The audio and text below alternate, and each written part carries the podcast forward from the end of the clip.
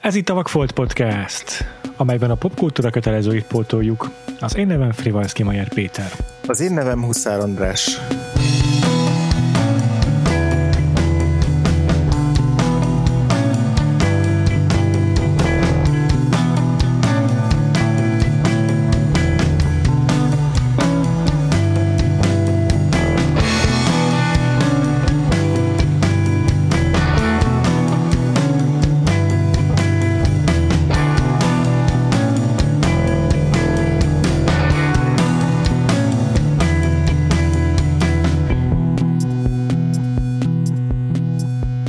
Eljutottunk végre talán az évad eddigi legnagyobb pótlandójához, vagy hiányosságához. Ez pedig a Texasi, vagy mi a Texas Chainsaw Massacre, és vendéget is hívtunk az adáshoz, itt ül velünk Vostri Feri. Késcsók mindenkinek. Szia Feri, köszönjük, hogy eljöttél. Nagyon szívesen. Már ugye szóba került ez a film egy korábbi adásunkban, mármint beszélgettünk róla egy picit. mikor is, András? Hát szerintem a, az, Két hete? A, az, az egyel előző uh, is adásunkban, igen, az élő halottak éjszakájánál ott, ott került szóba köztünk. És sikerült megfogadnod akkor az a, a Feri akkori tanácsát, hogy csöndben, éjszaka, sötétben nézed meg a filmet? Abszolút hajnali fél kettőkor álltam neki. Akkor ezért ment nálatok az áram, nem? Mondtad, hogy elment most éjjel. Igen, mondjuk az nagyon vicces lett volna, hogyha a film közben, illetve nem lett volna vicces, de hogy a film közben ment volna el az áram, de, de utána történt, de mondom, én, én biztos vagyok benne, hogy bőrpofa a, a felelős érte. De igen, tehát így fél, fél kettőkor kezdtem el, úgy három körül fejeztem be, és akkor olyan fél négy körül tudtam kb. elaludni utána. És Szép ha volt rád hatása, nyilván az egész egy órás műsor erről fog szólni, de csak úgy röviden összefoglalva volt rád hatása? Nagyon in- intenzíven, igen. igen. igen. De, a, igazából az volt az egy gondolatom, hogy ha ezt egy igazán jó hangrendszerrel, moziban, sötétben nézném meg, akkor, akkor még egy fokkal jobban tudott volna hatni rám mondjuk a, a filmnek az utolsó fél órájának ez az engesztelhetetlensége. Ö, otthon azért főleg hajnalban nem akartam üvöltetni a, a, a sikolyokat, hogy a szomszédok is felébredjenek, bár lehet, hogy lehet, hogy nem kellett volna ezzel foglalkoznom, de hogy még ezzel együtt is, hogy egy picit így moderáltam a, a, a hatását a filmnek, még ezzel együtt is abszolút így, így nagyon, nagyon be, belém passzírozódott. Péter, te hogy, hogy mi, mi, mikor, hány részletben, hogyan tudtad megnézni, azért neked egy kicsit nehézkesebb így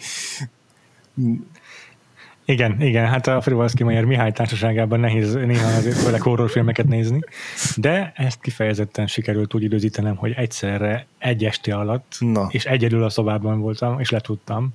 Szerencsére hogy volt egy hétvégénk, amikor a nagyszülőknél voltunk, és akkor én elvonultam, és megnéztem. És uh, hasonló, hasonló uh, dolgokról tudok én is, hasonló tapasztalatokról tudok én is uh, benyomás, vagy ezért tenni, beszámolót tenni. Tehát hatalmas hatással volt rám a film tényleg. Főleg az a, nem is tudom, film közepétől, ha már, már nem tudom, a második, vagy a nem emlékszem pontosan, hogy mikor történnek a, az események a filmben, de kb. attól kezdve, hogy a, hogy a, a szőkelány egyedül marad, uh-huh.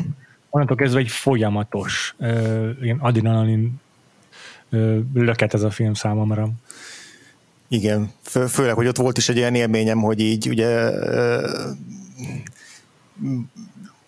öte, öten indulnak neki ennek a, ennek a sztorinak a, a főszereplők, és akkor a klasszikus slasher módszerrel így egyesével, kettesével leszedi, leszedik őket a, a, leszedi őket a gyilkos, és hogy és hogy viszont a, a, az a pillanat, amikor tényleg egyedül marad a Szelli, az így ahhoz képest tök korán érkezik el, hogy így ránéztem, hogy még mennyi idő van hátra akkor a filmből, és láttam, hogy még, még kifejezetten sok, és akkor így az egy ilyen tök jó érzés volt, hogy így oké, okay, ez, ez már elvileg a végjáték lenne, de most még a film egy harmada hátra van, most mi lesz? És így igazából onnantól, tényleg onnantól dobta el az égszélet ez a film, meg én is.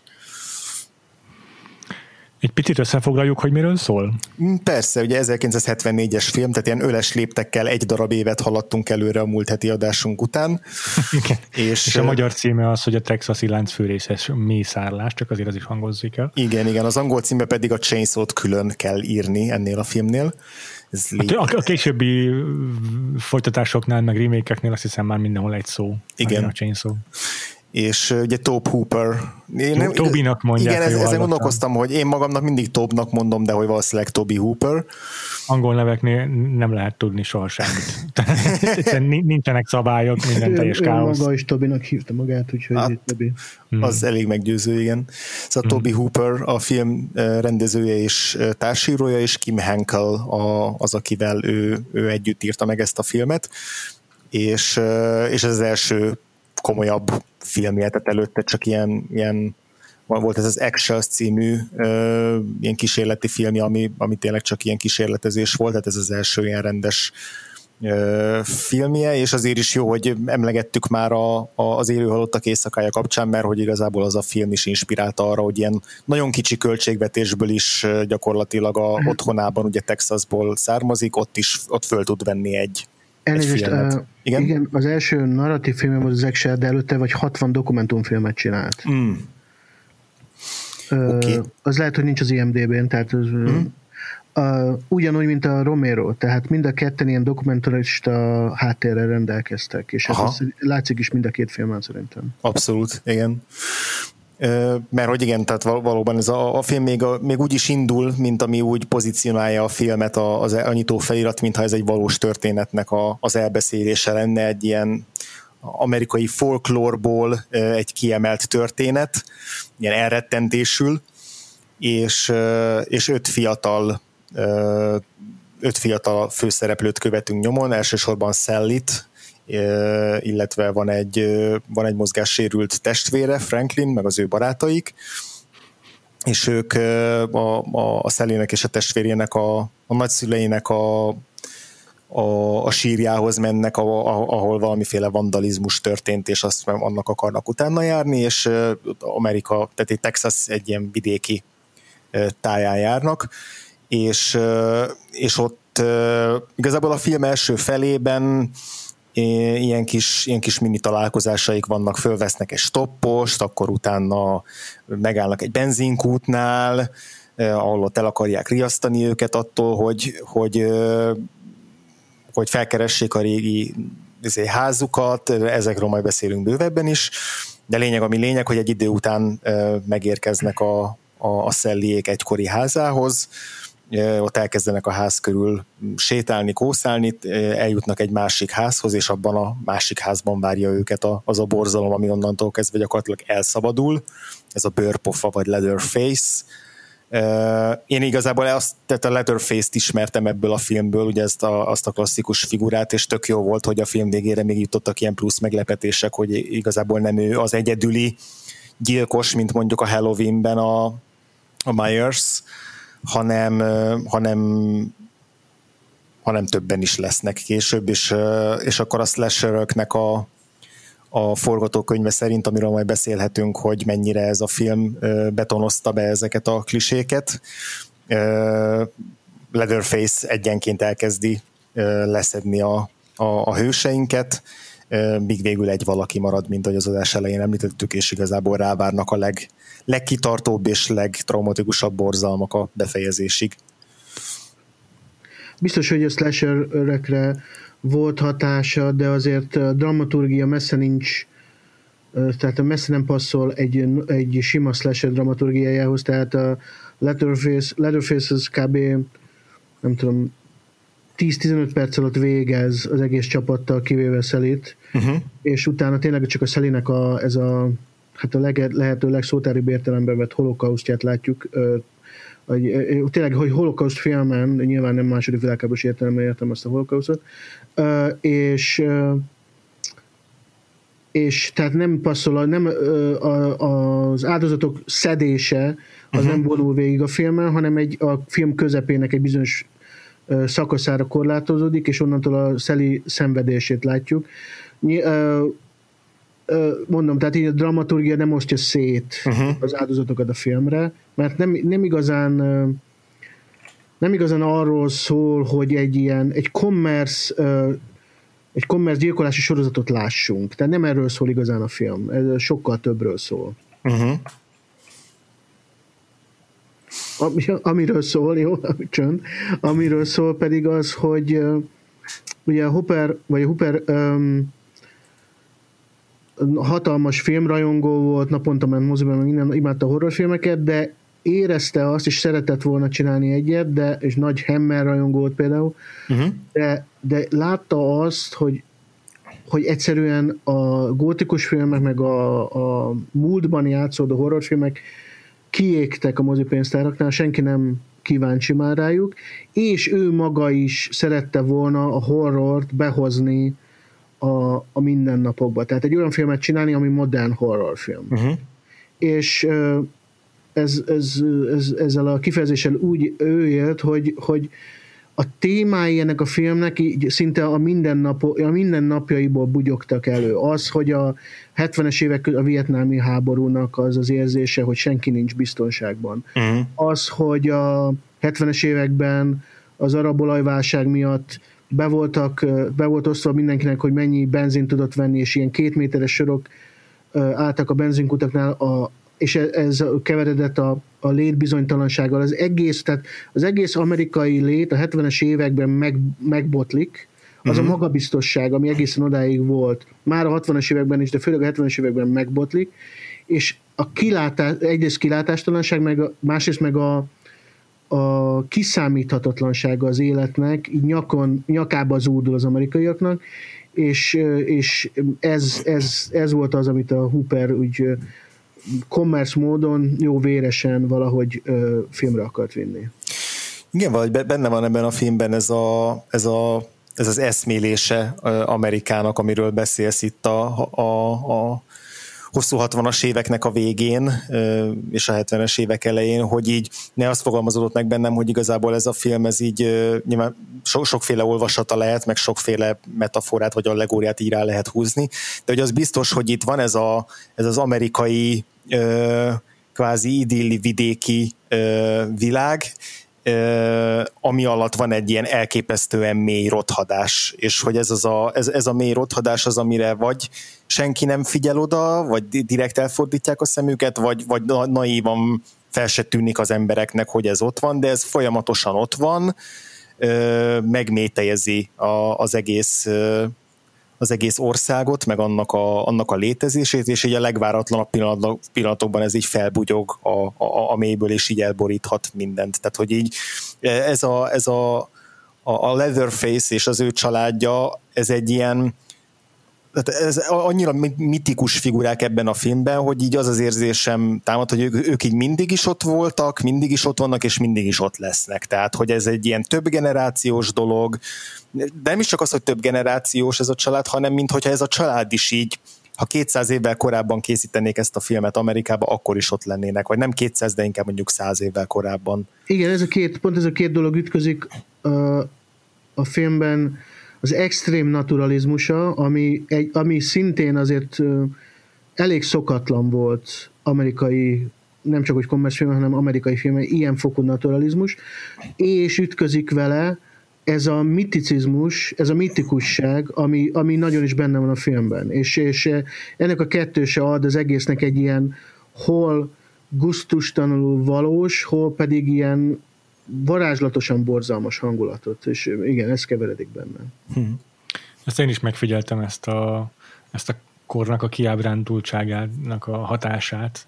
1974-es a film, és hát a 60-as évek nem is tudom, közepétől kezdve történik ez a fokozatos kiábrándulása az amerikai ö, közegnek, tehát a 63-ban meghal Kennedy, aztán az öccse is meghal, aztán sorban, egy, sorban ugye a, a háború is egyre inkább kiábrándítja az embereket, 60-as évek végén ott van a, a Trial of the Chicago 7, ami most jött ki róla a film az Aaron Sorkin rendezésében, és 74-ben az a filmet ezt augusztus közepén mutatták be, és augusztus 9-én mondott le Richard Nixon.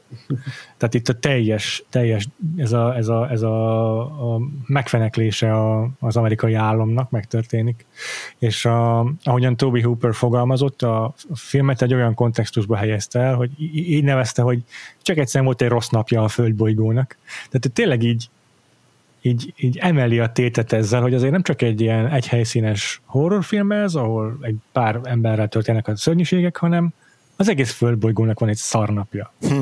És ugye meg is előzi azzal az egészet, hogy az első sorok, amiket hallunk a filmben, miután kiírták, hogy ez egy igaz történet, mint a Fargóban, hogy, hogy sem, itt sem igaz egyébként. Igen. Persze, igen, igen, igen. azért igen. mondom, hogy a Fargó, ez egy jó, ez hozzá. Szóval miután ezt kérják, utána az első sorok, amiket hallunk, azok ilyen rádióból jövő be, beolvassák a híreket, és így fokozol, egy, egy, egymásra tevődnek a szörnyűbbnél szörnyűbb dolgok, amikre lehet hallani. Összeomlik egy épület, kolera járvány tör ki valahol, aztán, lázonganak a városokban. És, és, és közben meg mutatják azt, a, azt az ilyen totemoszlop-szerű ilyen furamadári igen, esztőt. Igen. Vagy én nem igen. is tudom micsodát. Azt a, igen. azt a legendás uh, scrollt, ami ilyen csillagok háborúja módjára bevezeti a filmet, azt a John LaRoquette olvassa föl. John LaRoquette az egy nagyon híres komikus színész lesz a 80-as években, aztán 90-es években, mai napig dolgozik, nem tudom, hogy ismeritek-e, elég mainstream színész. Igen, igen, főleg egy csomó sorozatból pont a, igen, a, a elnök embereiben szerepelt igen, például igen, rengeteget. Igen. Hát innen indított ilyen kis low budgetből. Uh-huh. Ennek a filmnek, a Tétszemnek az a Marilyn Burns mellett, aki egy hihetetlen alakítást nyújt, meg a Gunnar Hansen mellett, aki a Letterface nyújtja, adja, meg a, meg a, a Sido mellett, meg mindenki mellett a nagy sztárja az Robert Burns, mm. aki a díszletes. Uh-huh. aki a kellékekért felelt, meg mindenért. a mai napig egyedülálló, hogy, hogy szinte semmiből micsoda micsoda világot hozott össze a díszleteim a kellékeken keresztül. Tehát a rothadásnak, a perverziónak és, a, és a, az emberi gonoszságnak egy olyan, keret, olyan keretét adja ezekkel a kis, az ő hozzájárulásai a filmnek, ami, ami, ami máig pár, párját ritkítja. Igen, és így definiálja is szerintem ezzel ezt a modern horrort, hogy tényleg az emberi gonoszságról van itt szó. Sehol egy szellem, sehol egy zombi, egyszerűen az ember velejéig romlott gonoszságát látjuk. És nem is, nem, nem is véres a film, nem is igazán durva.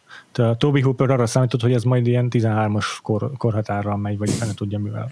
Hát De hogy nincs benne semmi. Ez, igen, mindenki ezt, évtizedek óta ezt mondják, hogy, hogy a TCM az, az csak azt hiszed, hogy véres, de valójában nem véres, hát azért véres. Szóval az, ez egy ilyen jó hangzik, hogy nem véres, de azért van benne vér. Például amikor a Franklin, amikor a, a toliszöke srácot elkapja éjjel, ott fröcsög a vér rendesen, csak, csak nem olyan, nem annyira szembetűnően, mint mondjuk már akár egy 80-as évekbeli filmben. Tehát igen, tényleg basszus. Igen, tényleg Hooper úgy rendezte ezt a filmet, hogy forgatás alatt állandóan fölhívta az MPA-t, a Korhatárbesorolási Bizottságot, hogy ezt beletehetem ahhoz, hogy mindenképpen G-t akart. Nem PG, nem, PG akkor még nem volt, nem G értékelést akart, tehát a gyerekek el tudjanak menni erre a filmre. Állandóan hetente háromszor fölhívta őket, hogy ezt beletehetem, akkor G lesz, akkor G lesz, akkor G lesz, és ahányszor fölhívta őket, mindig mondták neki, e, ez, ettől még, hogy ez nem kerül bele, ettől ez nem lesz G, szinte biztos, hogy R lesz tehát restricted, felnőtteknek való. És végül, mikor kész lett a film, és benyújtotta, és megnézte a bizottság, akkor nem, hogy ert, hanem X-et kapott, mert egyszerűen hiába nincsen szó szerinti belezés a filmben, de ami sugalva van, és ahogy re- körül van fotografálva és rendezve az aktus, ami épp történik, az annyira szuggesztív, hogy azt hiszed, hogy tényleg látod az abszolút részletét a borzalomnak, és ezért e, X-et kapott a végül a film. Tehát igen, a legrosszabb igen. besorolás. Igazad van. Nem, hogy G. Sőt, Angliában évtizedeken keresztül be volt tiltva, egy csomó országban máig nem tudják bemutatni. Igen, nagyon durva. Annak ellenére, hogy valójában nem olyan borzasztó véres, mint a slasherök, az ezt követő slasher hullám. Nem, hát figyelj, ha szó szerint a vérességét Aha. nézzük, akkor én most a héten végignéztem a, az összes péntek 13 filmet, mert megjött Amerikából az az új Chili Blu-ray doboz, amiben benne vannak. Végignéztem őket, hát akármelyik péntek 13 filmben több vér van, mint a, mm. a TCM-ben. De, de a TCM mégis sötétebb, sokkal durvábbnak hat, sokkal, mint akármelyik. Ez volt az én uh, ilyen tékövőjem is, hogy menet közben ez volt az én benyomásom is, hogy ez egy ilyen mocskos film. Igen, igen, bennem, ugyan, bennem is ugyanez a szó fogalmazódott meg, és ahogy a, a, Feri említette a, a, a díszletest, hogy mellette a Daniel Pearl, a, a, az operatőr is, hogy ők így közösen ezt a, a, ezeket a házbelsőket össze tudták hozni ugye a, a, a Leatherface-éknek a, a házában, az, hogy, hogy ilyen, ilyen sár, tehát ez, ez nem, nem is sárga ez, hanem egy ilyen, tényleg egy ilyen kénsz, kénszínű és kénszagú ilyen, ilyen teljesen szétrothadó valóságba présel minket be az utolsó fél órába, de hogy egyébként meg lenyűgözőek a színei ennek a filmnek. Tehát a, az a jelenet, amikor a, amikor a, a Sally be, bemenekül a, a Leatherface elől a, a benzinkúthoz, és akkor ott a, ugye a benzinkutas, akit aztán később közelebbről is megismerhetünk, ő, ő, ő magára hagyja ott, hogy ki, kimegy a, a kis, kis teherautójáért, és akkor van egy ilyen kép, hogy ott, ott bentül a, a, a Sally, akkor ott a, a nyárson ott a vörös ilyen húsok, hogy forognak, és kint meg van ez a sötétkék ilyen, talán alkonyat ide lehet, hogy már alkonyat utáni ö, szín, és belül pedig ez a sárgás-barnás, szóval hogy annyira jól néznek ki együtt, hogy manapság ezeket már tényleg ilyen, ilyen agyon szűrőzött megoldással szokták megcsinálni, hogy, hogy utólag digitálisan rápakolják ezeket a, ezeket a ö, narancskék szűrőket, itt meg, itt meg egyszerűen nem tudom, hogy egyszerűen jó volt bevilágítva, vagy még arra se telt a költségvetésből, csak egyszerűen ilyen, ilyen iszonyú jól néz, jól néz ki a, tehát hogy nagyon jól néz ki ez a guztustalan Szóval minimális jellege. költségvetése ellenére tényleg nagyon ki van találva nagyon. a világa. A, a, egyébként igen, a díszletekről egy picit még szerintem érdemes beszélni, mert mert tényleg szerintem is az a legborzasztóbb része a filmnek, hogy, hogy perceken keresztül tudunk nézni, vagy mutatnak nekünk ilyen nem tudom, levágott végtagokból készített fotelt, hm. meg uh, egyéb ilyen dísz tárgyakat, amiket emberi csontokból alkottak meg, de tényleg rémes ezeket csak így látni is, és nem történik velük semmi, egyszerűen csak ez a berendezése egy lakóháznak, és így annyira elborzasztó nézni. Valóban egyetértek, hogy ez, ez, a ez, ez az ő, ennek a családnak, egyrészt azt a barátnőnek mondtad, miközben néztük a filmet, hogy ez történik férfiakkal, ha nők nélkül maradnak, tudod? Szóval igen. ez nem igaz. És, szóval ez az ő kultúrájuk, ez az e, ez az amerikai frontier kultúra, tehát a mm. idézőjelben vett kultúra, a, a primitivizmus, a butaság, és a kényelmes gonoszságnak egy ilyen keveréke az egész. Uh-huh. És hát persze a, azzal veszik körül saját magukat, ami a legkönnyebben elérhető csontokkal, meg maradványokkal persze. Igen. Attól durva, durván hatásos vagy attól volt nekem legalábbis durván hatásos ez a, ez a díszletezés, attól is, hogy, hogy tényleg mennyire jól egyesül ebben a filmben ez a, ez a dokumentarista naturalizmus és a, ilyen, ilyen groteszk, gótikus, barokkos grandiozitás, mert hogy, mert hogy én annyira nem számítottam arra, hogy a házon belül majd ilyen ö, ilyen csontköltemények lesznek a, a, az egyes szobákban, meg hogy itt, ö, itt ilyen, ilyen na ezért eszembe a Hannibal sorozat, hogy abban, abban ö, ugye minden epizódban létrehoznak legalább egy-egy ilyen, ilyen ö, rokokó vagy barokkos tablót, de ott, ott szándékosan ilyen, ilyen nagyon durván túl esztétizálva, és itt pedig az, hogy belecsöppenünk ebből a... a Hannibalban hogy lehet azokat a hulla szobrokat összehozni kb. három perc alatt, mert mindig ilyen három perc alatt van, vannak összeszerkesztve. Sehogy, tehát, tehát hogy ott, én, ott, ott az, az teljesen, teljesen el kell engedni. elvárásaim azok, én föladom őket nagyon szívesen, de valaki azért magyarázza meg, mert állandóan valaki bemegy egy ajtó mögé, és három perc múlva már ott egy ilyen hullákból van szobor. Szóval Abszolút, ott, ott, ott én azt, azt már az első perctől teljesen elengedtem, hogy ezek a, ezeket a ilyen angyalszárnyas izéket hogyan rendezik be, ott egy hét kéne, hogy tényleg úgy be, beállítsák azokat.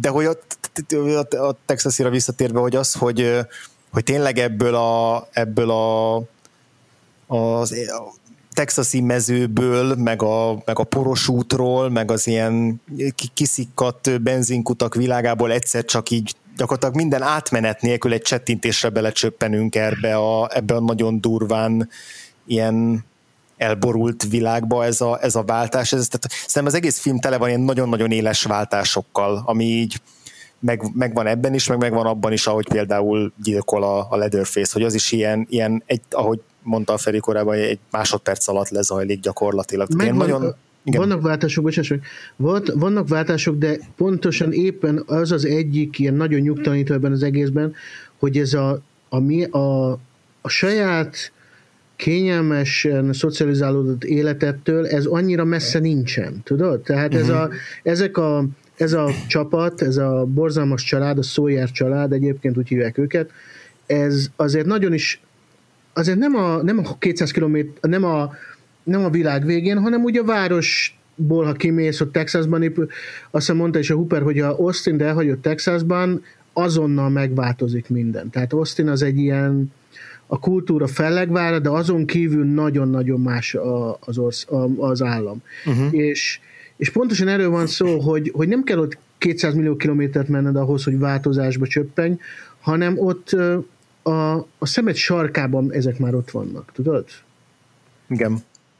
Igen, a, a, a, még kicsit akarok arra visszatérni, hogy milyen, amit mondtál András arról, hogy dokumentarista a film stílusa, közben meg ilyen rokokós, barokkos a, a díszletezés, és minden mellé még tényleg csapnám azt is, amit korábban meg Feri mondott, hogy a, a, a, a kontextusra meg ilyen mitikus, és annyira érdekes ez a, ez a vegyítése a, a távlatoknak, hogy így tényleg dokumentarista stílusban ragadja meg ezt a szinte kozmikus léptékű horrort. No, azért, azért. Figyelj, a kozmikusnak szerintem van alapja, mert nem, nem. azzal kezdődik a film, hosszasan beszélnek az asztrológiáról, és mindenkinek elmondják, hogy aznap mi várható. Egyébként a Szellinek be is jön a jóslat, tehát azt mondja neki a csaj, aki a horoszkópot olvassa, hogy vannak napok, amikor olyasmi történik veled, amit azt hiszed, hogy álmodsz, hogy, hogy ez meg se történhet a valóságban. Inkább, inkább sorszerűségre játszik rá szerintem ott a Hooper. Aztán ott van még azt is hozzátenném, hogy a film legelején a főcím,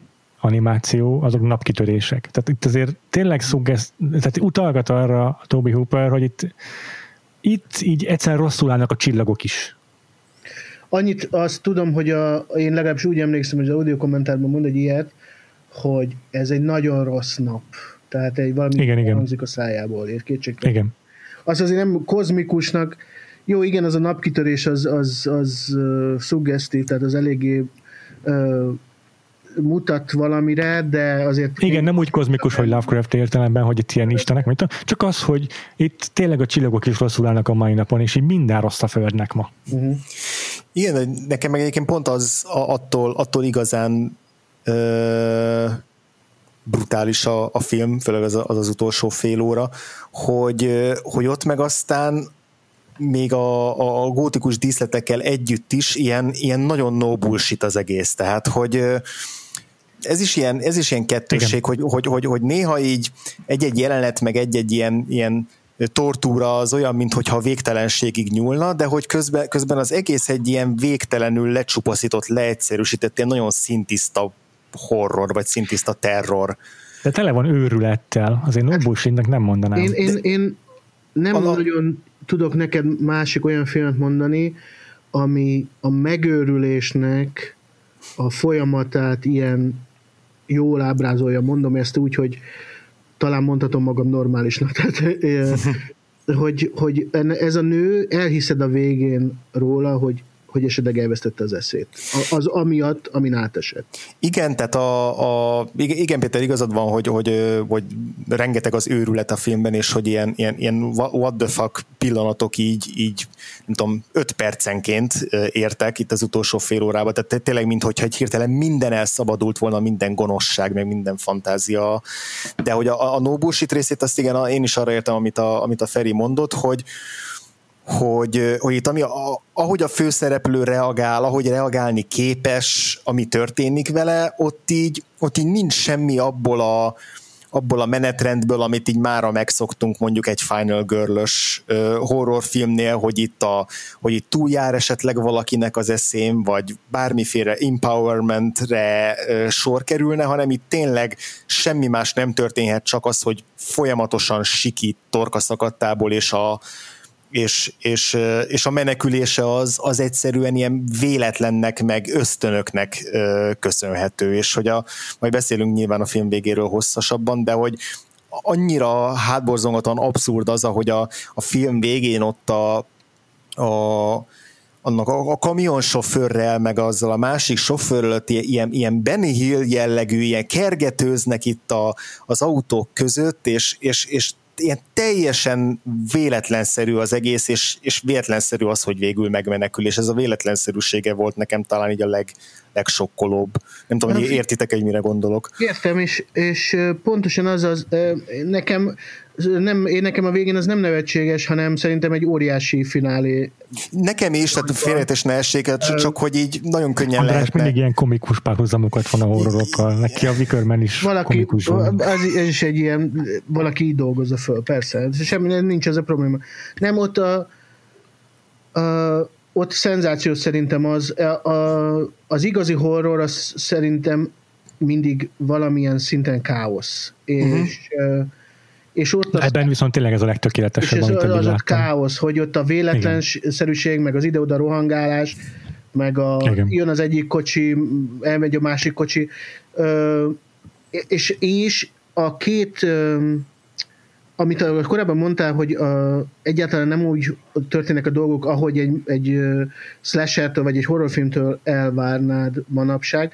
Pontosan ez az, hogy a lány a lány csak épp kihasználja, mint áldozat, azt a, mene, azt a másodperces menekülési lehetőségét, ami éppen adódik neki, és a, a gyilkos pedig, vagy a potenciális gyilkos Leatherface, az pedig nem viselkedik, tehát a, lányból, a lány sem mitikus figura, uh-huh. és ott Leatherface sem mitikus figura a végén, hanem egy szerencsétlen dagadt barom, egy, egy visszamaradt idióta, aki láncfűdészel rohangál, és a végén pofár esik, és el, belevág a saját lábába. Tehát uh, pontosan ez a naturalizmus az, Igen. ami, ami szenzációsá teszi ezt a filmet, hogy, hogy bár úgy van benne mitizálás, hogy nem commerce mitizálás, hanem, hanem ahogy esik, úgy puffa mitizálás, ahogyan a valóságban a mitizálás rajta marad embereken.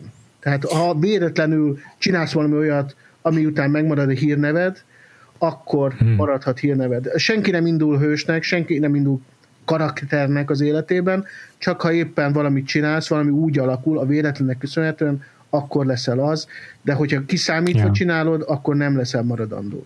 Hm.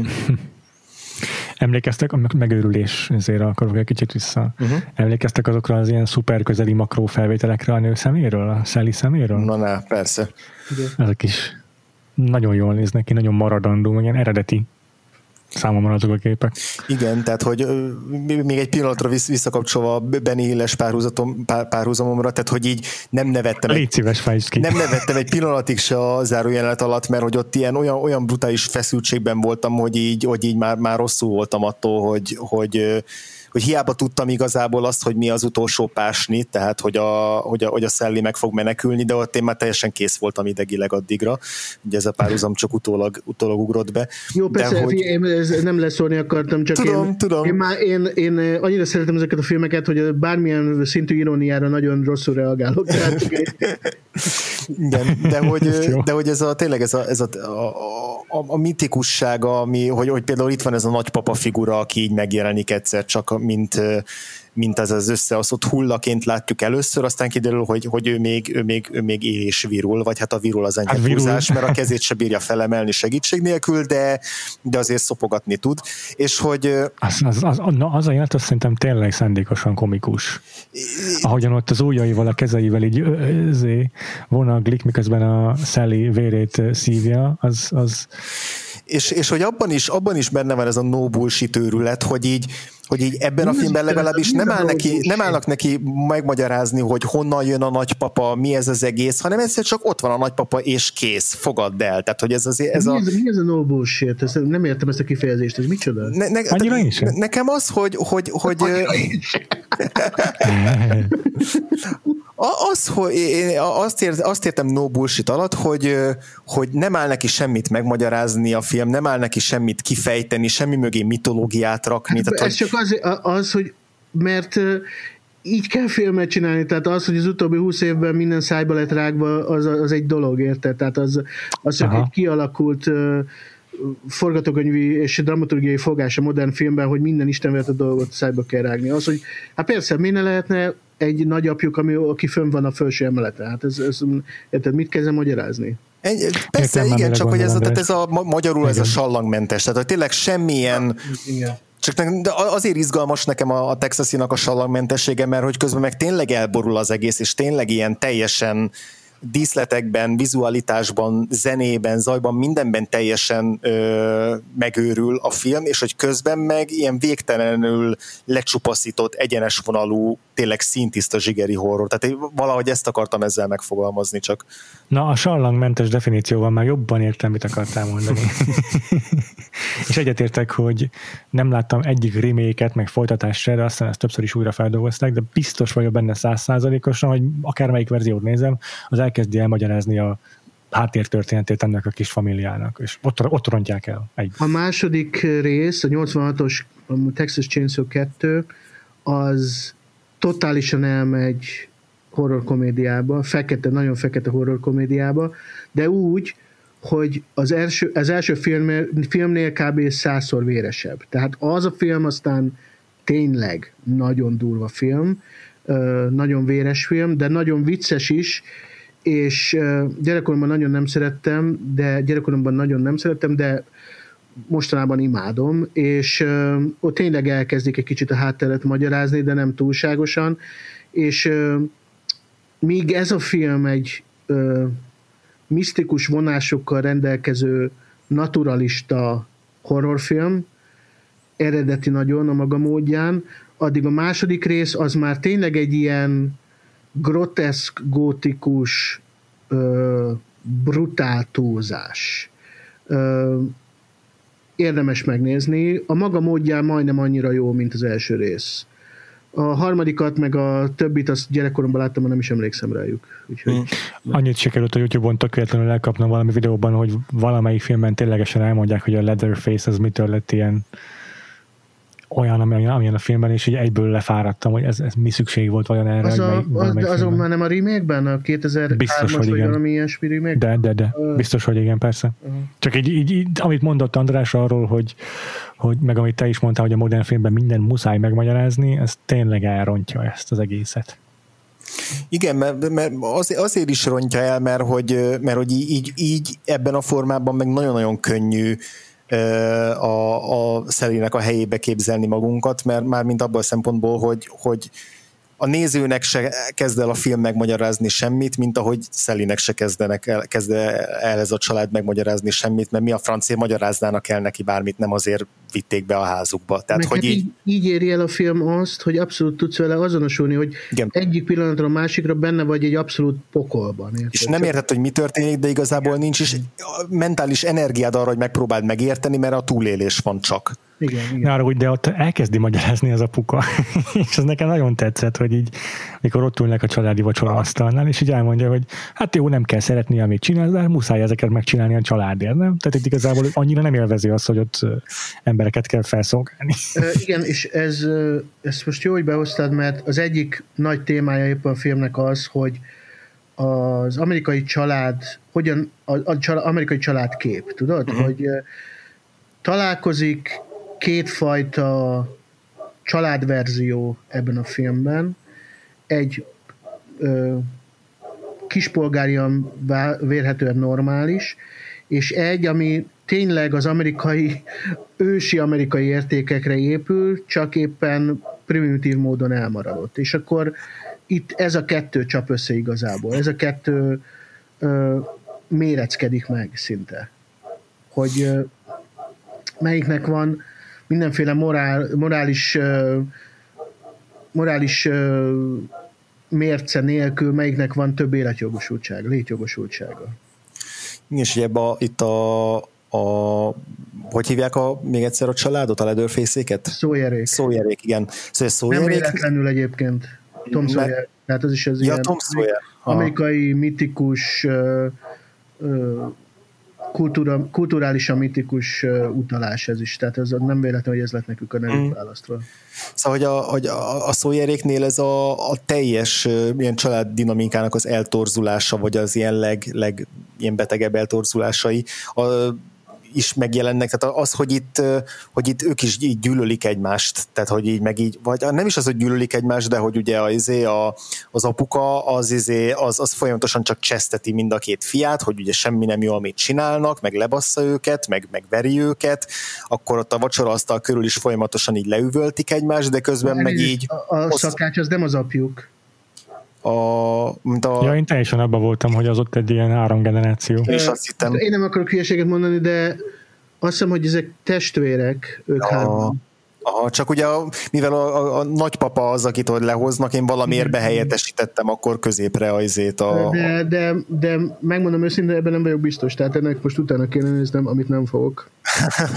Aha, ja, ez érdekes, de igazából, hogyha nem az apjuk, akkor is így működik valami, tehát ez a dinamika még végül is ugyanúgy, ugyanúgy passzol. Szóval, hogy így, hogy így most ez nagyon nyilvánvaló hangzik, amit mondok, de hogy így szeretetnek semmi nyoma köztük, így egymás között se, hanem csak a mások megkínzása feletti ilyen, ilyen kaján öröm, amiben így tudnak osztozni. Nézd, hát mint egy diszfunkcionális családban, ott is ö, van, amikor kell valami ö, ok arra, hogy együtt maradjon a család, mert ez van beléjük nevelve, hogy a család mindenek felett. Lehet, hogy utálják egymást, lehet, hogy nem tudnak egymással kommunikálni, de vagy egzisztenciális okokból, vagy mert egész egyszerűen semmiféle másfajta készletést a szüleiktől nem kaptak, csak azért, mert család egyben maradnak. És, és itt ez, ez az, ami, ami, amit látunk a maga csökött módján.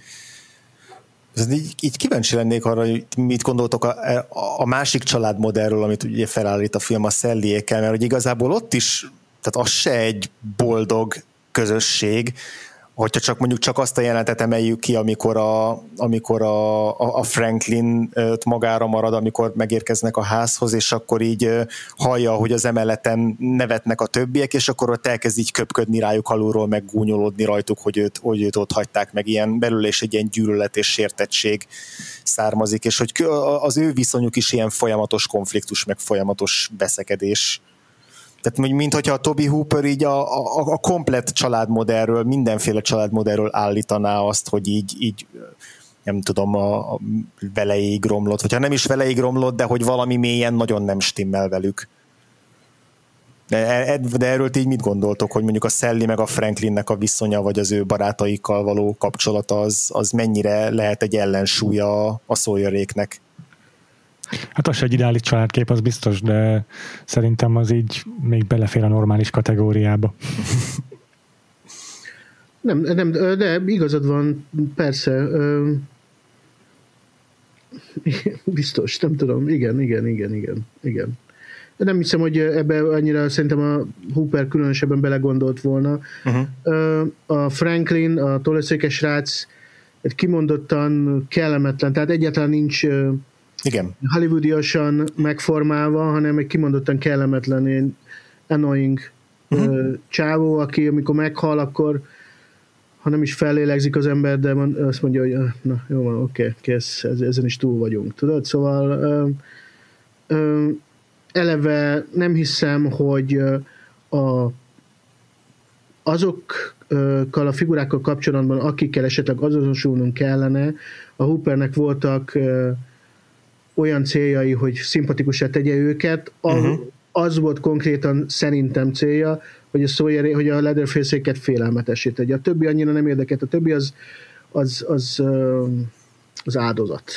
Igen, igen, mert nekem egyébként a többiek is baromi irritálóak voltak. A, most azt mondanám, hogy, hogy, hogy a Szelli volt egyedül, aki nem irritál, de lehet, hogy csak Igen. azért, mert most sokkal élénkebben él bennem az, amin keresztül mentem bele, meg, meg ő az, aki úgy a leg a film első felébe a legkevésbé domináns így a karakterek közül, mert a, több, a, a többiek dominánsabbak, mert mindenki seggfej. Tehát, hogy Igen, így... De nem seggfej, szerintem inkább az, hogy egyszerűen reálisak, tudod? Hmm. A, figyelj, hogyha nekem kell 200 kilométert egy 40, 40 fokos izé, kis buszba leutaznom, akkor én is rohadtul idegesítő leszek. Tehát, Jogos, uh, igen. Egyszerűen csak, csak reálisak, míg a szóérék azok pedig rémálmok, úgyhogy... Ja, ja, abszolút. Igen, én inkább szerintem is arról van szó, hogy eleve szarnapja van a szereplőknek, akikkel aztán történnek a szörnyűségek. Ezt akarta szerintem így megalapozni itt Toby Hooper. Mm, szerintem még mondjon Péter. Csak azt akartam mondani, hogy kicsit kitérve a film történetéről, a, olvastam, hogy William Friedkin szerint a legrémisztőbb film a texasi láncfűrészes mészárlás, és Ridley Scott meg állítólag a, az Alien készítésekor éjjel-nappal ezt a filmet nézte, tanulmányozta. Ezt nem csodálom.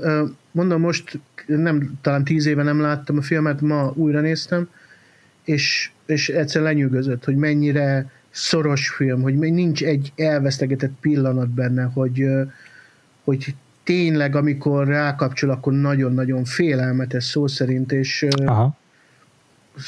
lenyűgöző, lenyűgöző film tényleg. Igen. Engem is teljesen kikészített ez a, ez a zsongó, nyomasztó atmoszféra, főleg amely a második felében uralkodik el a filmnek. És hogy ott, ott, akkor... meg, ott meg igen, az, az hogy a, a, a Toby Hooper milyen, milyen hihetetlenül erős kézzel uralja ennek a filmnek a, a, vizuális nyelvét.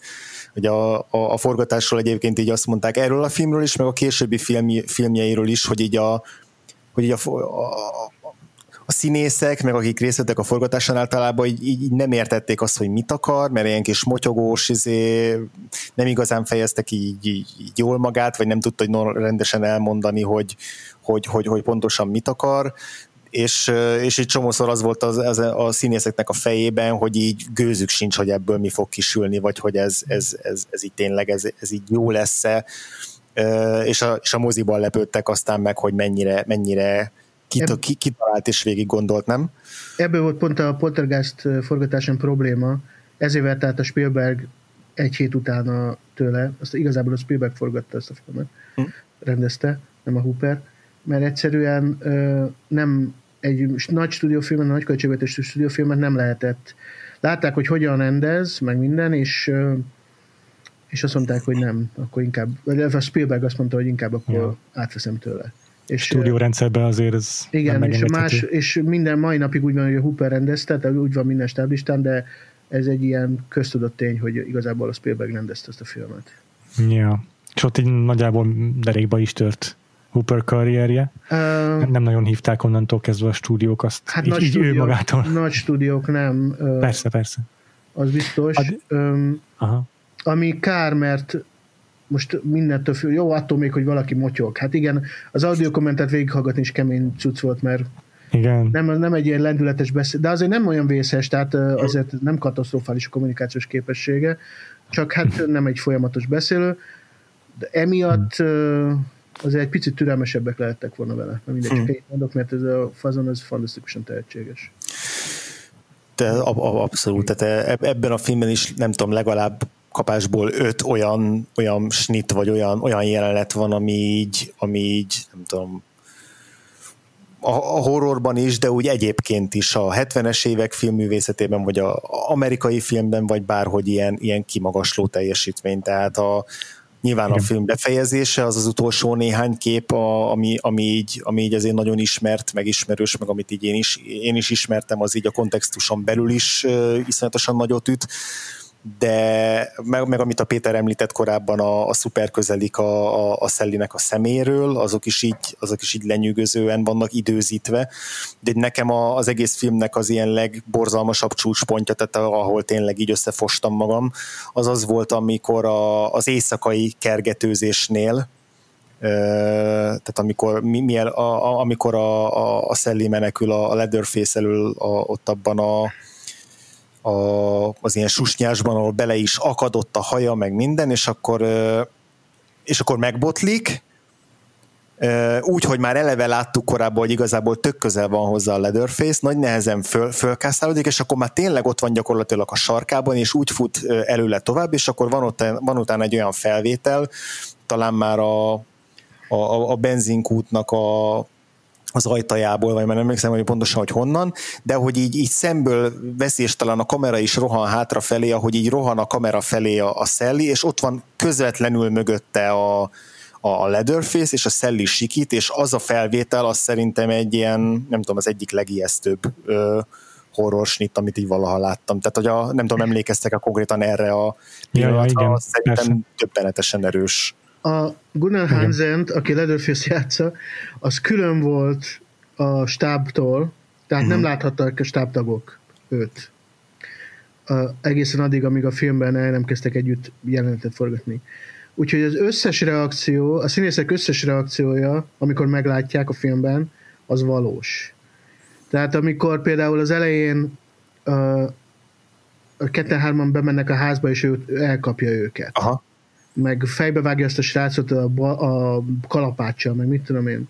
Azok mind valós reakciók. Tehát akkor abban a pillanatban látják meg először a Gunnar Hansen, meg a, meg a, a maszkját. Meg hogy mekkora nagy darab debella állat ez a csáó. Tehát az Igen, és egy, tényleg egy ilyen tohonya szerencsétlen alak, de közben meg iszonyatosan gyors és, és fenyegető. Ha már a maszknál tartunk, én is csak a, az utolsó képek kockákat láttam, így el, kaptam el korábban ebből a filmből, és az pont csak a sziluettje látszódik a bőrpofának, úgyhogy nem láttam a maszkját így soha igazán közelről. De ebben a filmben, amikor felbukhat, akkor kirázott a hideg. Szerintem így a, az ikonikus maszkos horroros, maszkos gyilkosok közül a horrorfilmekből az övé a legfélelmetesebb. Ugye a, Mike Myers, Michael több, Myers. De azt a, észrevetett, hogy több maszk is van rajta, tehát nem csak egy van. Ott, igen, hanem, igen, hanem igen, így látogatja, ahogy a személyiségei alapján vannak rajta a maszk. Ja, hát az biztos, hogy újra kéne néznem hozzá, hogy tudjam jobban követni, de eh, igen, feltűnt, hogy különböző maszkjai vannak. De minden esetre tényleg hátborzongató, hogy kinéz. ja. És az, az csak, a, csak, bocsáss meg, csak annyit, igen. hogy csak már elfelejtem. Igen. Uh, azért is uh, forradalmi talán ez a film, azért is többek között, mert ennyire, intenz, ennyire hosszú távon kitartott intenzitással uh-huh. addig horrorfilmekben nem lehetett találkozni.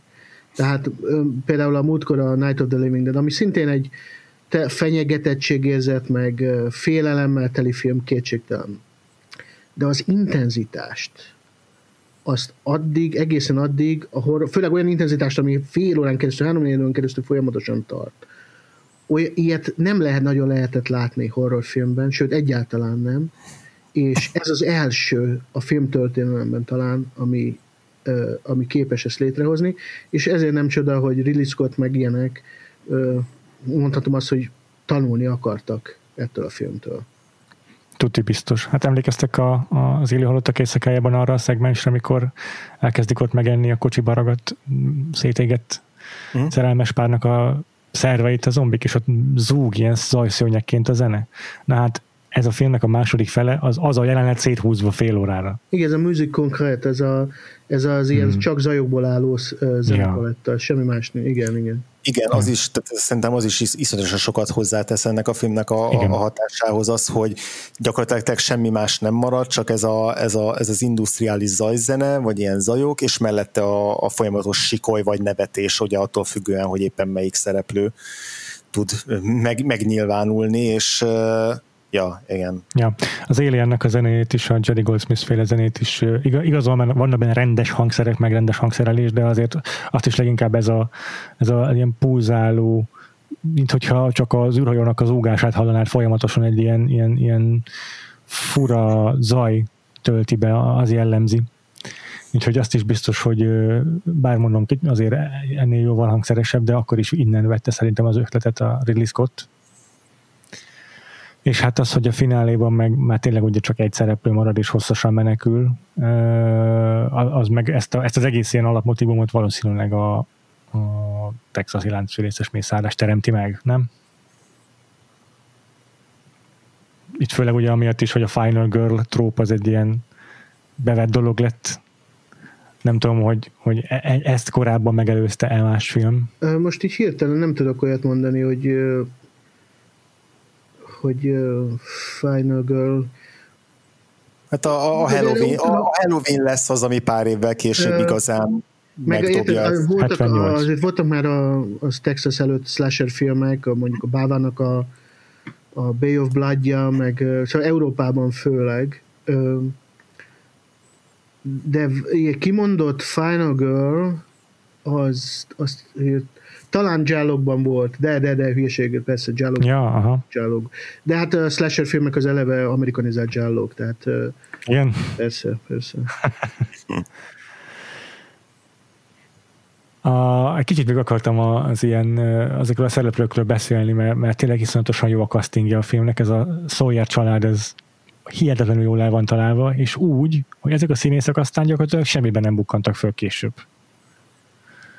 Tehát ahogy elnézegettem így az IMDb adatlapjukat, a leginkább foglalkoztatott színész az ö, a nagypapát játszó, egyébként akkor nagyon fiatal csávó, a John Dugan.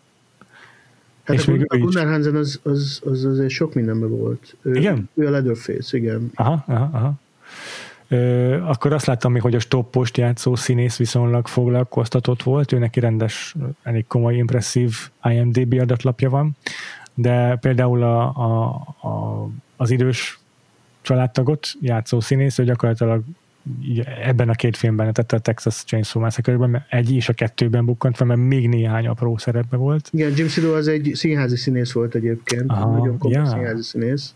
Értem. A Lír királyban nagyon nagyot alakított. Azt. Hát igen, ez a jó színész, aki az egyik nap Lír király tud lenni, a másik nap meg kanibál, érted? nagyon durva. Nagyon durva. És hát közülük többen is, beleértve a Szelit játszó színésznőt is így, így, így rendszeresen felbukkantak még folytatásokban, vagy cameo, jelleg, cameo szinten legalább valamely, valamelyik adaptációban. De azért sokuk, sokuk tényleg csak ebben a filmben, gyakorlatilag csak ebben a filmben bukkant fel, vagy nem sok minden másban.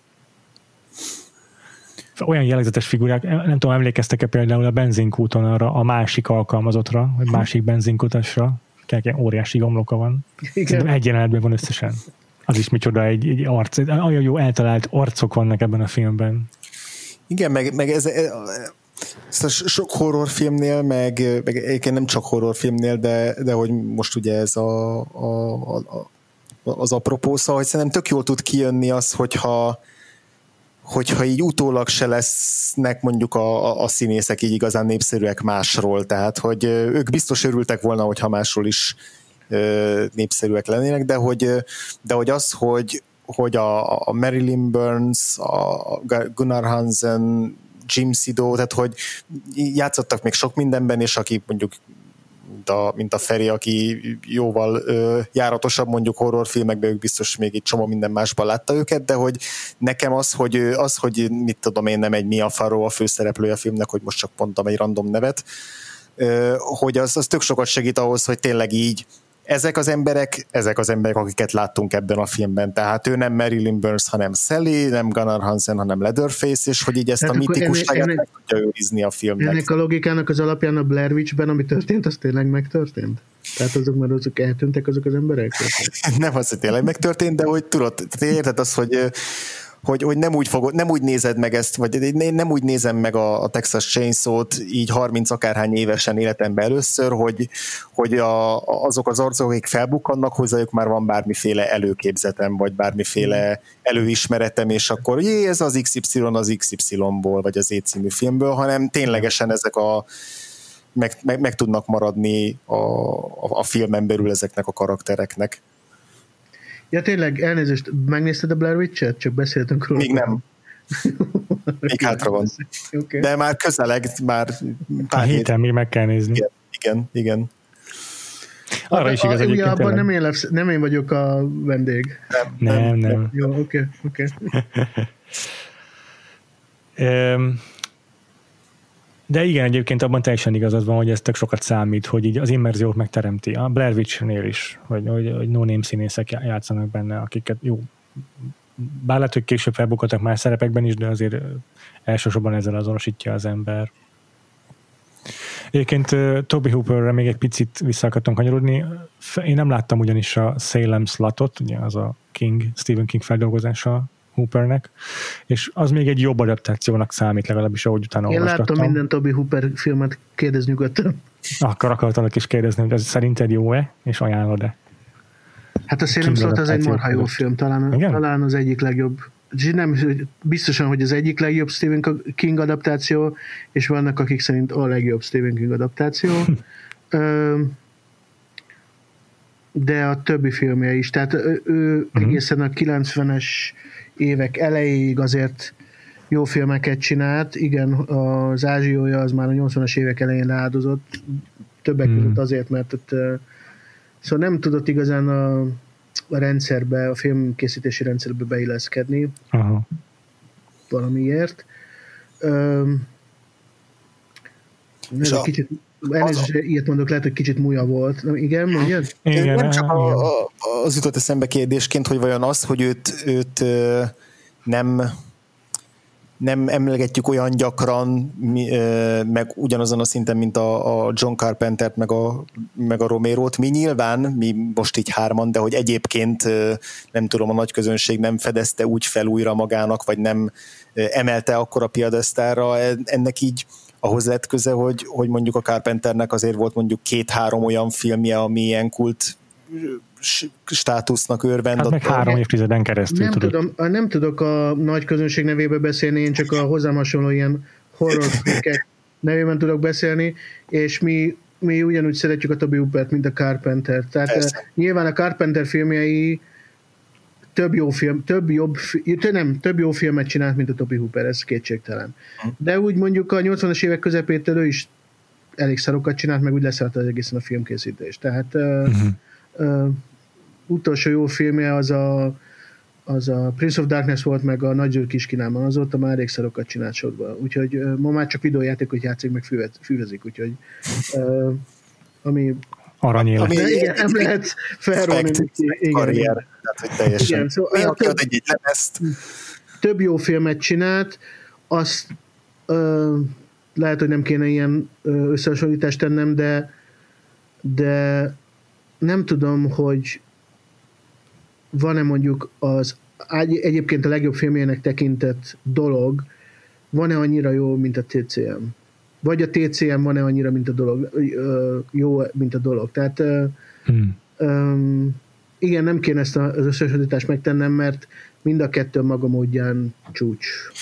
Ja, ja, mm-hmm. én sem azért tettem fel a kérdést, hogy most itt rangsoroljuk ezeket a rendezőket, csak hogy én így, nem tudom, külső szemlélőként azért azt látom, hogy a Romero körül van egy, egy nagyon nagy kultusz, a, mhm. a Carpenter körül van egy nagyon nagy kultusz, és hozzájuk képest. A Texasi körül van, de a Toby Hooper körül de, nincs. Jó, igen, igen, ja, igazad ja. van teljesen. Tehát ha egy, egy a film, filmrajongó, egy ilyen general filmrajongó azért többé-kevésbé tudja, hogy ki az a Carpenter, de elég kevés az esélyre, hogy tudja, hogy ki az a Toby Hooper, szóval igen. Ez is igaz. Igen.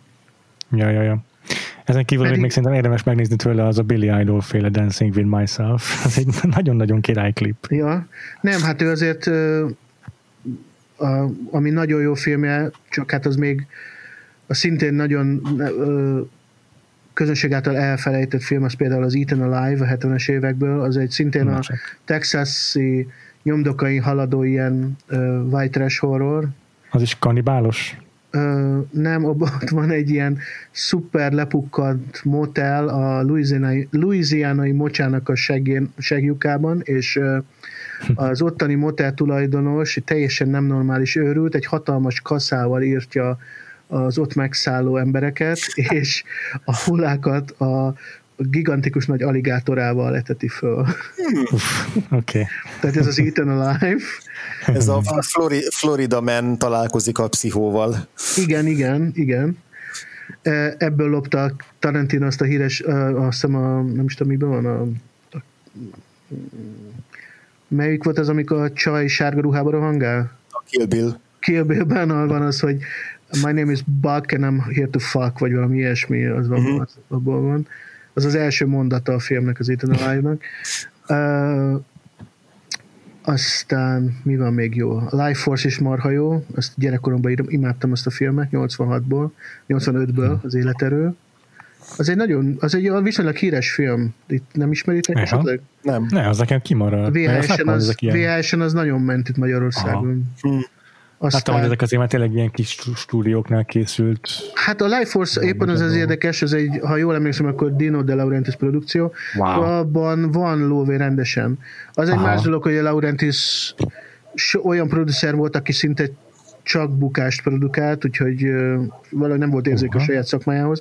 Ez is óriási bukott a Life Force, de egy, a maga módján egy nagyon furcsa, de nagyon jó film Látom, ez egy Deno Bannon az egyik forgatókönyvírója. Igen, így van. Uh, aztán ugye beszéltünk a Poltergeistról, ami, ami eleve egy nagyon jó film, nagyon szórakoztató horrorfilm.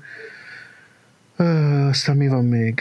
Uh, segíts, biztos te látod az IMDB-t, ugye, Péter? Van, igen, meg van nyitva nekem itt egy lista, amiben ki, Invaders from Mars, arról hallottam. Azért nagyon rosszul sikerült, 50, Aha, 50-es évekbeli sci-fi horrornak a remake de az tényleg Aha. nem jó, az Aha. a film. Azt megnézem, mik vannak még már. Igen, légy szíves. Ja, Texas folytatásról már beszéltünk. Texas 2, azt nagyon érdemes megnézni, azt én nagyon szeretem. Uh-huh van 90-ből egy olyan, hogy spontaneous combustion, az, vagyis az, az, az, ott, na ott kezdődik a, nem csak a karrierbeli, hanem a minőségbeli romlása is a uh-huh. Hoopernek. Tehát oh. mondom, a 80-as évek az még Aha. lehet, hogy nem tudott Hollywood stúdió szinten maradni, de legalább a filmjei szórakoztatók voltak, de 90-től már nem azok sajnos. A 80-as évekből mindent felsoroltunk, egy van még, a The Funhouse, ami még Funhouse, az egy nagyon jó slasher, az egy nagyon-nagyon, az egy kimondó slasher, de nagyon jó. Mondom, a minden minden 80-as évek filmjét érdemes megnézni, mert jók. És az Lawrence Block írta. Azt hiszem, Na, ez ugyanaz a Lawrence Block, aki a hát. író. Mm. Gondolom. Na, hát ez, ez tök érdekes, jó, köszi ezeket a tippeket. Szóval igen, ez, ez, ezek a címek, ezek, ezek azért a legtöbb embernek abszolút ismeretlenek, pedig akkor ezek mm. szerint legalább annyi gyöngyszemet lehet találni köztük, mint, mint a többi. Abszolút, nagyon, abszolút. abszolút. Nagyon, nagyon, nagyon érdekel, hogy tényleg más filmekben hogyan bizonyít Toby Hooper, mint rendező. Ezt a filmet tényleg abból a minimális gyűszűnyi költségvetésből elképesztően jól megcsinálta. Az a furcsa, hogy, hogy egyik filmje sem hasonlít a Texasra, tehát Aha. egyik sem egy ilyen naturalista, dokumentarista rémálom. Tehát uh-huh. mindegyik itt van egy eleve a naturalizmusból adódó természetesség a maga módján. Yeah. És, és az, összes, az, a többi filmjei viszont azért ez hiányzik belőlük. Ez hiányzik belőlük, hmm. nincs dokumentarista igény a filmben, van lendület, van véresség, vannak jó alakítások, van jó rendezés, mert hiába Toby Hooper ez egy jó rendező, de hmm. azért a hangulata a TCM-nek az teljesen egyedülálló a mai napig. Nagyon jó, nagyon jó tudni ezt is.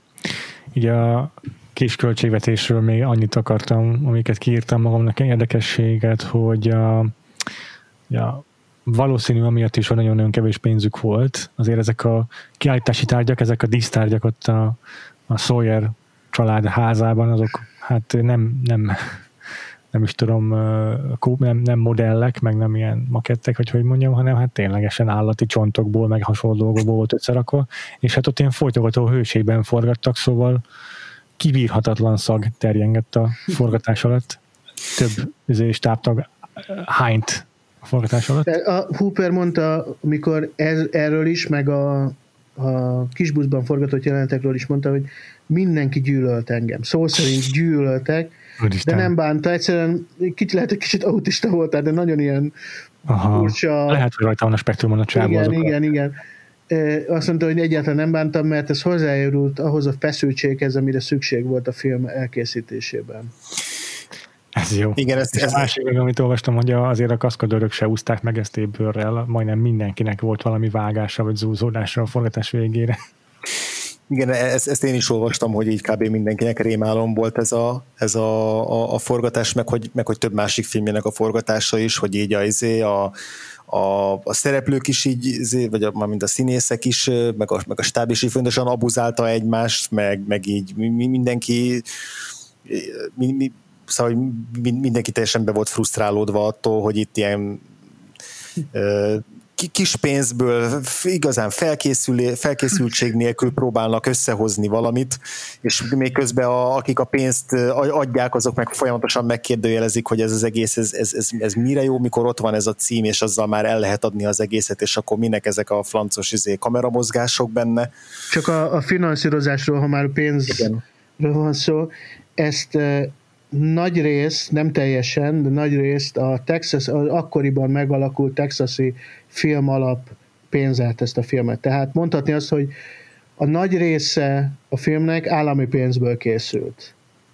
Ugyanúgy, hogy ahogy mondjuk a Cronenbergnek a shivers is hmm. a állami pénzből készült, amiből volt is nagy botrány, hogy ilyen filmre pénzt adtak, aztán ez volt Kanada, az volt Kanada történetében az első film, ami visszahozta az árát. Tehát általában ez így szokott lenni. Úgyhogy remélem a magyar film alap is ja. majd hát nem, nem úgy, nem úgy műf, műfai filmek iránt majd mutat valami uh, hajlandóságot. A hát másik... úgy néz ki, idén úgy néz ki, hogy az a, a műfaj, amit a magyar film alap választ, az a kosztümös film lesz. Hát, nem, nem látok erre túl sok. Igen ettől függetlenül az a ház, ahol forgatták a TCM-en, a, a mögött az egy hippie volt, és mögötte ilyen két és fél méter magas, magason, azt nem tudom, hogy hogy, mert én még olyat nem láttam, nőtt a marihuána. és egy ilyen marihuána ültetvény volt mögötte, és egyszer kijött a forgatásra az egyik uh, finanszírozó gondolom. finanszírozójuk, aki, akinek politikusi uh, tervei voltak. És azt mondja, meglátta, hogy mi van a ház mögött, és mondta, hogy ti meg akartak engem ölni? Egyszerűen majdnem, hogy megőszült ott egy helyben, ahogy mikor megláttak a ház mögött. Szóval ugye erről úgy kussoltok, mint szarafűben, mert ez, erről senkinek egy szót sem, mert nekem akkor végem van. Ez nagyon jó. De úgy, ez úgy gondolta, hogy a politikai karrierén nem fog rontani, hogyha így a texasi lánc fűrészes mészárlás az egyik produkciója már, mint hát most tudom, ugye lehet, nem, hogy nincs rajta a listán, csak, hanem csak hogy a 80 éves szavazó a nagymama meglátja, hogy egyébként ez a ez a, ez a fickó így Figyelj, egyszerűen senki nem tudta, mikor ez a film készült, szerintem a Hooper sem, hogy mi lesz belőle. Tudod, mm-hmm. tehát uh, egyszerűen senki nem számított arra, hogy, hogy ilyen hatása lesz, hogy ekkora siker lesz, hogy, hogy, uh, hogy világ, hogy itt vagyunk majdnem 50 évek később, és beszélünk róla, érted? Igen. Tehát, uh, igen, és se, a világon semmit nem fogott rajta az idő, tényleg semmit. semmit. Igen, igen még annyit sem, mint az élő halottak éjszakáján, ami szintén szenzációs Abszolút. film, és ugyanolyan jól működik ma is, de hogy ott még ha nagyon akarnánk, akkor tudnánk szőrözni, itt, itt, itt semmi. Igen, nem, Teljes a TCM az jobb film, mint a Night of the Living Dead, ezt el kell, hogy ismerjem. Hmm. Teljesen egyetértek. Egyébként a Toby Hooperrel kapcsolatban még egy ilyen ellenmondásos tény, amit olvastam. Ha jól emlékszem, akkor ez most már nem, nem mostában olvastam, csak rémlik egy ilyen sztori, hát hogy Feri, te is tudod, hogy Poltergeistben nem az volt, hogy volt egy jelent, amiben ez egyik szereplőnek rengeteg csontvász között kellett kúsznia, másznia? És? És úgy tudom, hogy ott sem volt igazán pénz arra, hogy ott azokat reprodukálják, úgyhogy szereztek valami házból egy csomót. Hát a, a TCM-ben, ami, ami csontváz van, az mind ilyen Indiából hozatott orvostanulóknak számít csontváz.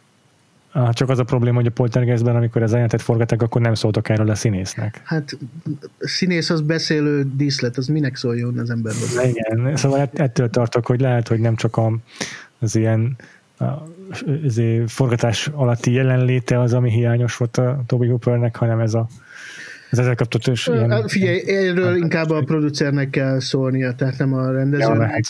Ja, ez igaz. Meg ilyesmit nem, hát nem nagyon szoktak a színészek órára kötni, szerintem még manapság se. Tehát, jó. Igen, amit mondtam, beszélő díszlet, szóval.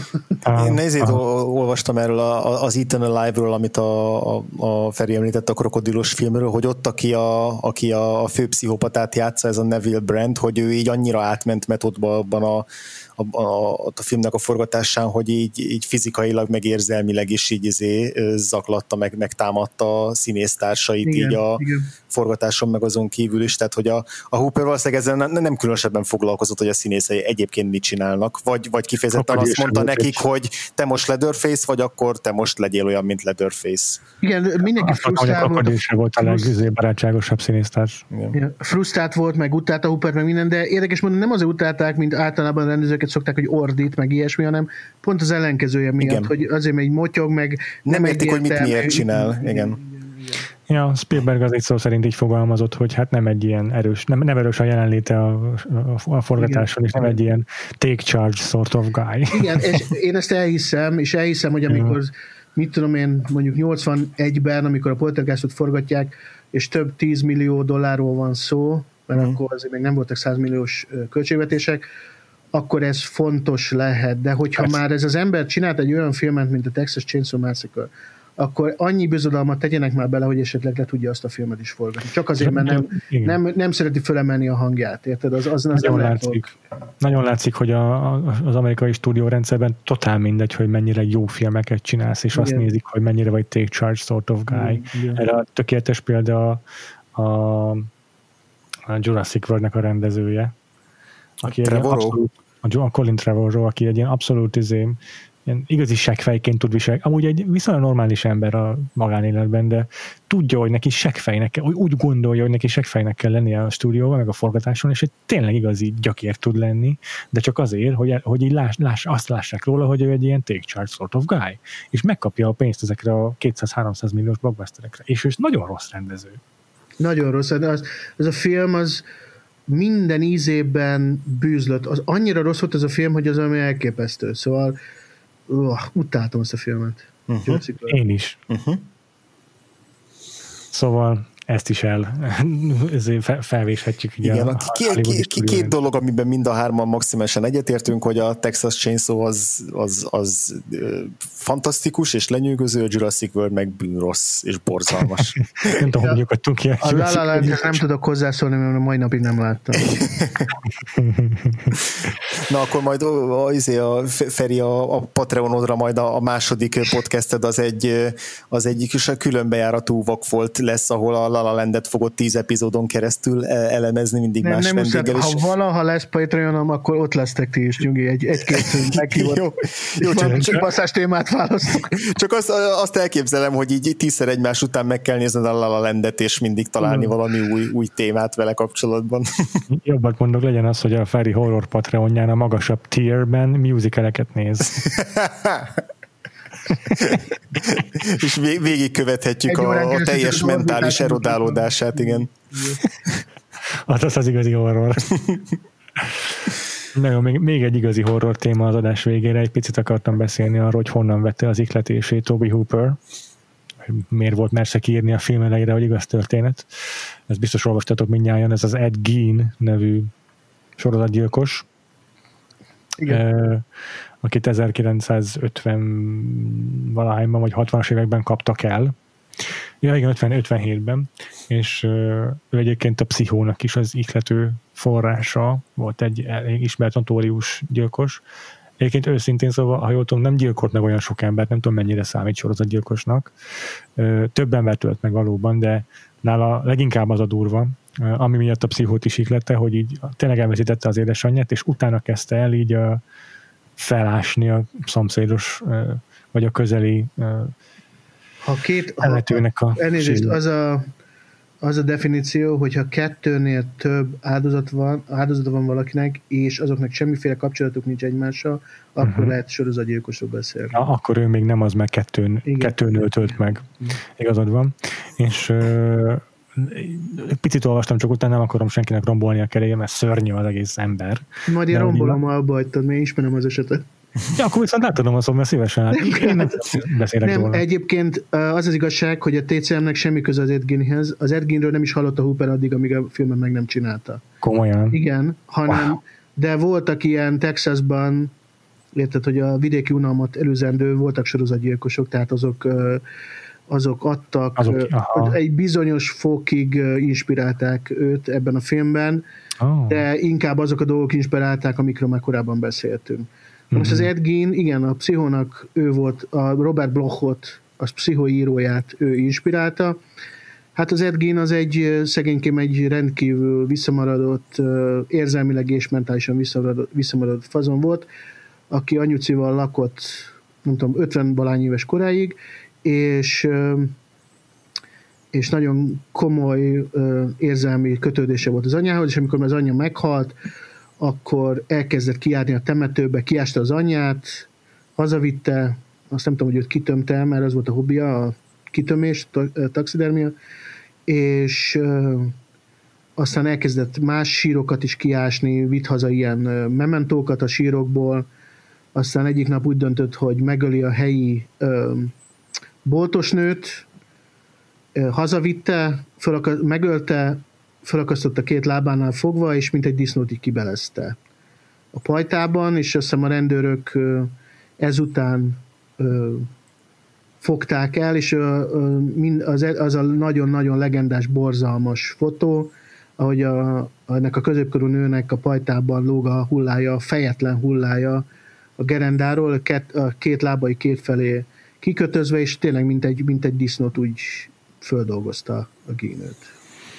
Szóval szörnyű az egész. Jó napot Amit még itt olvastam, hogy ténylegesen az anyját akarta pótolni, mint a pszichóban a, a, a gyilkos, a Norman, mert hogy megnyúzta néhány áldozatot, és így a bőrükbe ténylegesen belebújt. Tehát a Leatherface, ez akkor vert, hogy tök véletlenül, de innen is származik ez a párhuzam akkor, amit lehet, hogy akkor később kötöttek össze vele, de von, innen Azt nem tudom, hogy, nem tudom, hogy a Kim Henkel, a társíró, az mely, milyen motivumokat vitt bele. Aha. Lehet, hogy az. De nem, mondom, most Aha. ma délután újra néztem a filmet, és az audio kommentárban mondja azt a, a Hooper, hogy minden, igen, mindenki az Ed jön, de én a Ed Gein-ről addig nem is hallottam, amíg kész nem lett a film.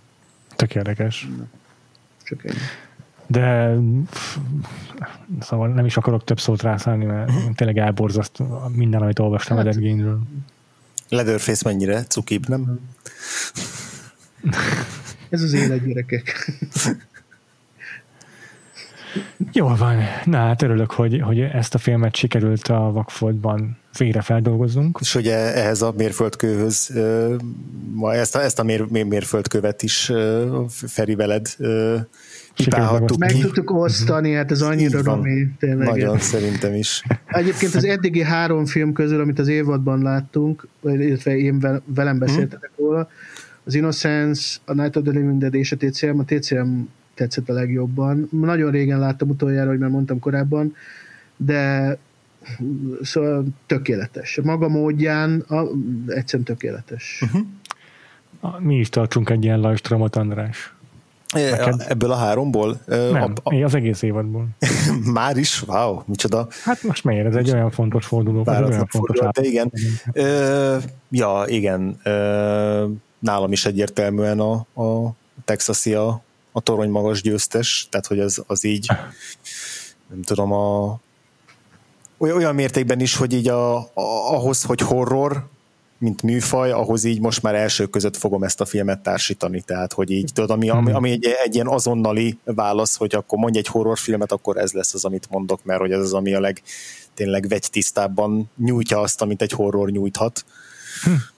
Ö, és, és aztán meg nekem az izé a, a, a, a az élő halottak éjszakája, ez egy nagyon nagy élmény volt, meg a, meg a Rosemary gyermeke,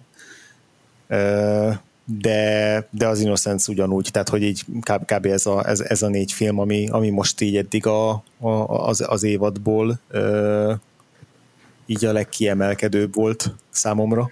De jó. Neked, Péter? Én is így a top 3-ba ezt a három filmet tenném, a Texasi Lánc fűrészest, meg az élő halottak éjszakáját, meg a Rosemary gyermekét. Szerintem nálam a Rosemary megelőzi most az élő halottakat, még ezen gondolkodnom kell. Uh-huh. De egyértelmű számomra is most a Texasi láncfűrészes elsőbsége, és nem csodálkoznék, ha így is maradna az évad végéig. Igen, én is most pont így néztem, hogy mi vár még ránk, és, és, és szerint igen. mi, vár még, mi vár még rátok? Nem áruljuk el a teljes ja, azért, de ezt, jó, egyébként nem, le van leplezve, tehát el lehetne olvasni, csak nem akarom rabolni ezt az adásidőt. Azt azért még elmondanám, hogy a, a horror nagy rendezői közül egy valakivel kapcsolatban még még azért fennáll az esélye annak, hogy ledönti trónjáról most ezt a filmet, és már meglátjuk, hogy hogy lesz, és abban is reménykedem, hogy te térsz vissza majd vendégként, mert ez a film a Wes Craven-től lesz a, a rémálom az elmúlt szában. Én, figyelj, én imádom a Wes craven és imádom a, rémá, a rémálmat, de de nem annyira jó film, mint a TCM, azt, azt már most megmondhatom. Jó. Egyébként én, én láttam elég sokszor, és én is így gondolom. Akkor majd én leszek a, a állatorvosi ló, vagy kísérleti nyúl, Igen. vagy mint, hogy mint, én mint, csak mint, annyi, annyit kérnék tőletek, hogyha megnézitek a Nightmare-t, akkor uh, leg, azért né, próbáljátok már megnézni a folytatásait is. Húha. Mert egy nagyon-nagyon érdekes folyamat meg megy végig a sorozat, és ez a folyamat maga formálja a 80-as éveknek a horrorját, a, magát a műfajt formája. Lehet, Tudom, hogy, ez, sok, sok... Le, lehet, hogy ez majd nekünk egy ilyen hosszabb távú projekt lesz, mm-hmm. viszont, akkor, viszont akkor majd rád támaszkodhatunk az adásban, hogy, hogy ezt kicsit bővebben kifejtsd. De Persze, beszélek én róla szívesen, csak, hát akkor csak úgy az interakció jobb lesz. Jó, jó, jó, oké. Okay. igazából itt a, a, ez a horror évadunk olyan, hogy kiválasztottunk 2, 4, 6, 8, 10, 12, 14, 10, 17 filmet, de igazából ez jóval több, mert, mert ugye az, az élő halottak éjszakájánál is megnéztük így, így spontán a, a Dawn of the Dead-et, akkor, akkor az Evil Dead-nél mindenképp meg akarjuk nézni a, legalább az Kettőt. egy az egyel következő folytatását, mm. úgyhogy, úgyhogy biztos, ja. hogy Biztos, az Evil Dead-nél mindenképpen nézzétek meg a második részt. Igen, ott szeretnénk. Azért, mert nagyon sokan, sőt, talán a többség azt mondja, hogy jobb, mint az első rész, ja. és én nem értek ebben egyet, de mindegy, és és teljesen más milyen, mint az első Igen. rész. Jó, mindenképpen, meg, meg ugye ott az is érdekes, hogy uh, hasonlóan low budget, semmiből készült film az első film, és a második meg már egy rendes, rendesebb költségvetésből dolgozott. Tehát én megfigyeltük azt, amit a, most a Toby Hoopernél ugyan nem sikerült, de beszéltünk arról, hogy, hogy Toby Hoopernél is ez a, ez a low budgetség így, meg az ezzel járó ilyen kézjegyek, azok eltűntek, ahogy bekerült a stúdió rendszerbe. Hát kíváncsi leszek, hogy mennyire lesz ez igaz a Sam Raimi-re. Úgyhogy még, még rengeteg film vár ránk így a, a, az idei évben. Jövő héten a ma már szóba került Giallókhoz térünk vissza egy picit. Igazából, sőt, igazából most foglalkozunk először vérbeli Giallóval, hiszen a Suspiria az, azt a legtöbben nem, nem annak számítják. A rendező viszont azonos, tehát Dario Argentohoz térünk vissza, és a Profondo Rosso uh, lesz van. jövő héten. Csak megint egy komoly egy évet ugrunk az időben. Igen, igen viszont egyben el is búcsúzunk a 70-es évektől. Így van. Pedig még lenne mit nézni, mert azért tényleg azért nagyon durván beindult a horror. Mm-hmm. Carpenterrel, Wes craven Igen.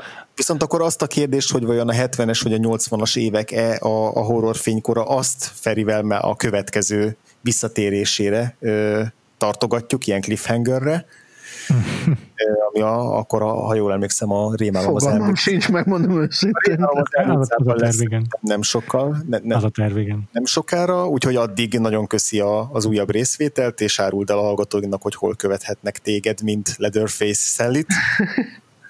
Nagyon szívesen a részvételt. Meg lehet engem találni a Twitteren, twitter.com slash vostri, W-O-S-T R, mint Ricsi és Y. Ez is slasher. Igen. Illetve többet, kiváló többet magammal csináljuk az epic.hu nevű filmes oldalt, ahová mindenkit várunk szeretettel. Hm? Például András is ír oda, és igyekszünk ezen az oldalon valami olyasmit összehozni, egy, egy minőségi filmes oldalt összehozni, ahol tényleg olyan kritikák, eszék, meg ilyesmik kerülnek föl, ami, ami valami újat tud mutatni. Ja, nagyon szuper oldal, mindegy, mindegy cikket élvezett olvasni, így nekem is. Aláírom a dolgot, én is nagyon mindegyik cikk érdekel. Egyszer mindegy, mindig olyan témákat posztoltak, hogy, hogy ezt így muszáj elolvasnom. És ha minden jól megy, akkor még az epic.hu szerzőgendájából több, több szerzővel is lesz alkalmunk idén adást fölvenni. Hm? De hát ez még, még egyre csak terv, hogy nem akarom el spoilerezni. Nagyon köszönöm, köszönöm én is, Feri, hogy itt voltál, mert nélküled biztos, hogy sokkal kevésbé sikerült volna alaposan feldolgoznunk ezt a filmet. Ha pedig a hallgatóinknak tetszett ez az adás, akkor tudtok bennünket követni a, az összes podcast hallgató appban, meg platformon, amit, ami, ami, ami elterjedt és népszerű, Apple-től, Google-on át Spotify-ig, és hogyha több tartalomra vagytok tőlünk kíváncsiak, és csatlakoznátok a támogatói közösségünkhöz, akkor azt a patreon.com per Vagfolt podcast alatt megtehetitek. Mikor az adás kijön, akkor már az utolsó része közeledik a nagy horror játék sessionünknek, amelyben hétről hétre egy kísértet járt a házban bolyongunk Andrással és vendégünkkel Cyclóval, ezen kívül pedig olyan kibeszélők várhatóak a hónapban még, mint a Trial of the Chicago 7 és egyéb közelmúltbeli premierek. Úgyhogy a patreon.com per podcast oldalon tudtok támogatni bennünket, hogyha tetszett az adásunk, és tetszik a horror évadunk. Ezen kívül pedig jelen vagyunk a Facebookon, facebook.com per Podcast, Twitteren is, twitter.com twitter.com per Vakfolt podcast alatt, és András, az epic.hu kívül téged még hol tudnak elérni a hallgatóink? recorder.blog.hu, illetve a Recordernek a print magazin verziója, mi ingyenesen elérhető elég sok fővárosi helyen, szerintem még mindig lehet találni egyet, kettőt vagy többet, illetve a Twitteren a Gains alá alsóvonás név alatt. Péter? Én pedig a twitter.com per freevo néven kettő elvel szoktam írogatni a hülyeségeimet, valamint a Letterboxdon is megtaláltuk mind a kettőnket, Andrást is, meg engem is. A Vakfult címkére rákeresve biztos meglehetek bennünket. Uh-huh. És akkor jövő héten újból találkozunk a Profondo Rosszóval és remélhetőleg új vendéggel, uh-huh. addig pedig sziasztok! Sziasztok! Sziasztok!